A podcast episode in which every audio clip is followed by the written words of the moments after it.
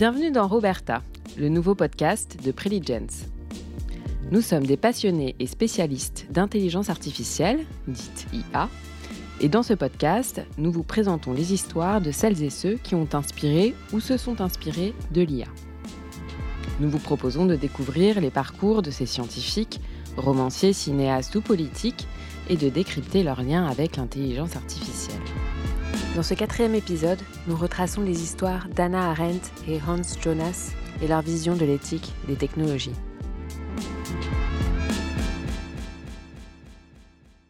Anna Arendt et Hans Jonas, deux intellectuels éminents du XXe siècle, deux juifs, deux Allemands, poussés sur les routes de l'exil par l'arrivée au pouvoir d'Hitler en 1933. Des amis, des amants de quelques jours, même dans leur prime jeunesse, mais surtout l'un des dialogues philosophiques les plus féconds de l'histoire. Sur les questions scientifiques, Arendt avoue ses craintes, sa peur d'un déclin de la pensée et de la morale face à la puissance des nouvelles techniques. Jonas comprend ses doutes et parvient à modéliser une nouvelle éthique des pratiques technologiques dans un livre qui fera date à la fin des années 70. Le principe responsabilité. Essayons de percer ce duo à jour avec Leslie Westfall, en charge des partenariats chez Preligence.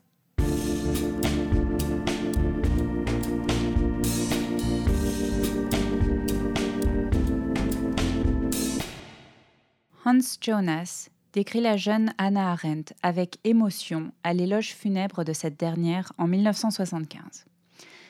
Timide et réservée, avec des traits d'une étonnante beauté et des yeux esselés, elle apparaissait d'emblée comme quelqu'un d'exceptionnel, d'unique, il y avait en elle une intensité, une direction intérieure, une façon d'aller au fond des choses qui répandait une aura magique autour de sa personne. On ressentait une détermination absolue à être elle-même, continue-t-il. Une volonté tenace qui n'avait d'égal que sa grande vulnérabilité. Difficile de ne pas comprendre cette vulnérabilité. Les nazis arrivent au pouvoir au début des années 30. Liquidation d'opposants et de minorités commence de manière systématique et Anna et Hans comprennent tout de suite qu'il leur faut fuir leur propre pays avant l'irréparable. Anna ira à Paris, où elle organisera des associations sionistes avant d'émigrer sur la côte est des États-Unis après la défaite française de juin 40. Hans, lui, partira à Londres, puis en Palestine, avant de devenir combattant sur les fronts italiens et allemands pendant la guerre, d'enseigner au Canada et d'arriver enfin à sa destination finale, New York. C'est dans cette ville que les deux amis se retrouvent, vivants, et ils sont désormais incapables de détacher leur métier de philosophe des réalités contemporaines. Avec leur grille humaniste, ils vont chercher à comprendre la dernière guerre mondiale, la chronologie historique qui y a abouti, les idéologies meurtrières qui l'ont animée et le rapport de ces acteurs à l'innovation.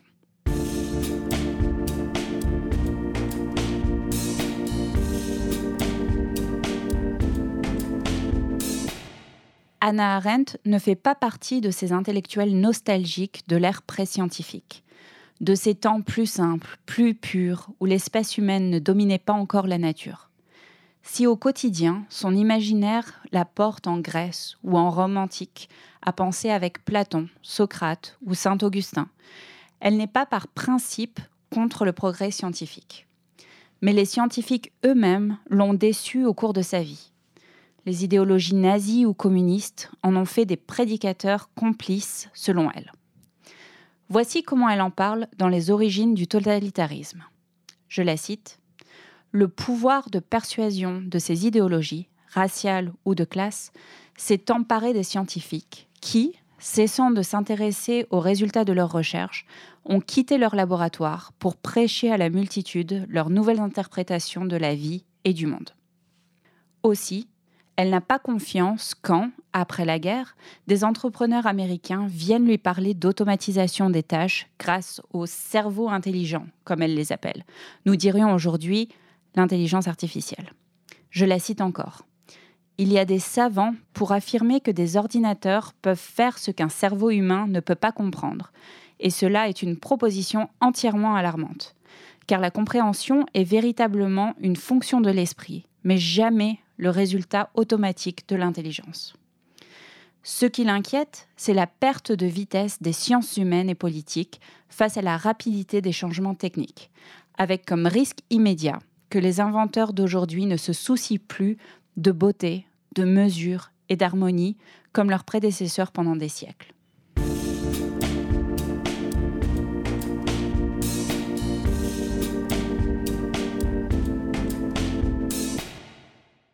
Hans Jonas sait d'où part sa vieille amie.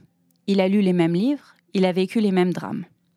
Dans son livre Le principe responsabilité de 1979, qu'il a rendu célèbre, il est d'accord pour dire, je le cite à son tour, que la technologie aujourd'hui a tendance à avoir son propre vouloir, sa propre dynamique.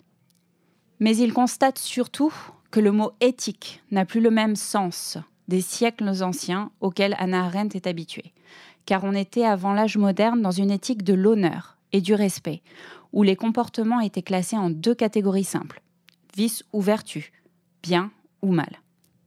Or, la puissance des inventions humaines nous conduit maintenant à privilégier une éthique des effets. Des effets de nos actions dans l'espace, sur l'environnement, et des effets de nos actions dans le temps, sur les générations futures. Dans cette optique-là, les technologies numériques ne sont que la dernière de ces innovations qui peuvent tout transformer dans la mauvaise direction, mais aussi dans la bonne, selon lui. Là aussi, Jonas se sépare d'Arendt car son livre est un véritable manuel pratique permettant de rendre la responsabilité possible à nouveau, à partir de cette nouvelle éthique qui cherche à anticiper ses effets avant l'action. Manipulation génétique, ressources énergétiques, protection de la nature, toutes ces innovations sont étudiées scrupuleusement pour y apporter un avis moral utile, un avis posé sur cas d'usage réel. La fin de son grand livre, publié quelques années après la mort d'Anna Arendt, est comme un appel vers l'au-delà. Hans redit à Anna de se méfier d'un scepticisme permanent hérité de la Shoah. Il est convaincu qu'il n'y a pas de contradiction et de fatalité à ce que la prospérité de l'homme se fasse au détriment de son humanité. Mais il tente certainement de renouer avec sa belle et brillante amie une dernière fois quand il appelle l'espèce humaine à l'humilité perdue, au respect de la planète. Ces derniers mots en attestent. Le respect seul nous rappellera les limites à ne pas atteindre et nous protégera contre la tentation de violer le présent au bénéfice de l'avenir.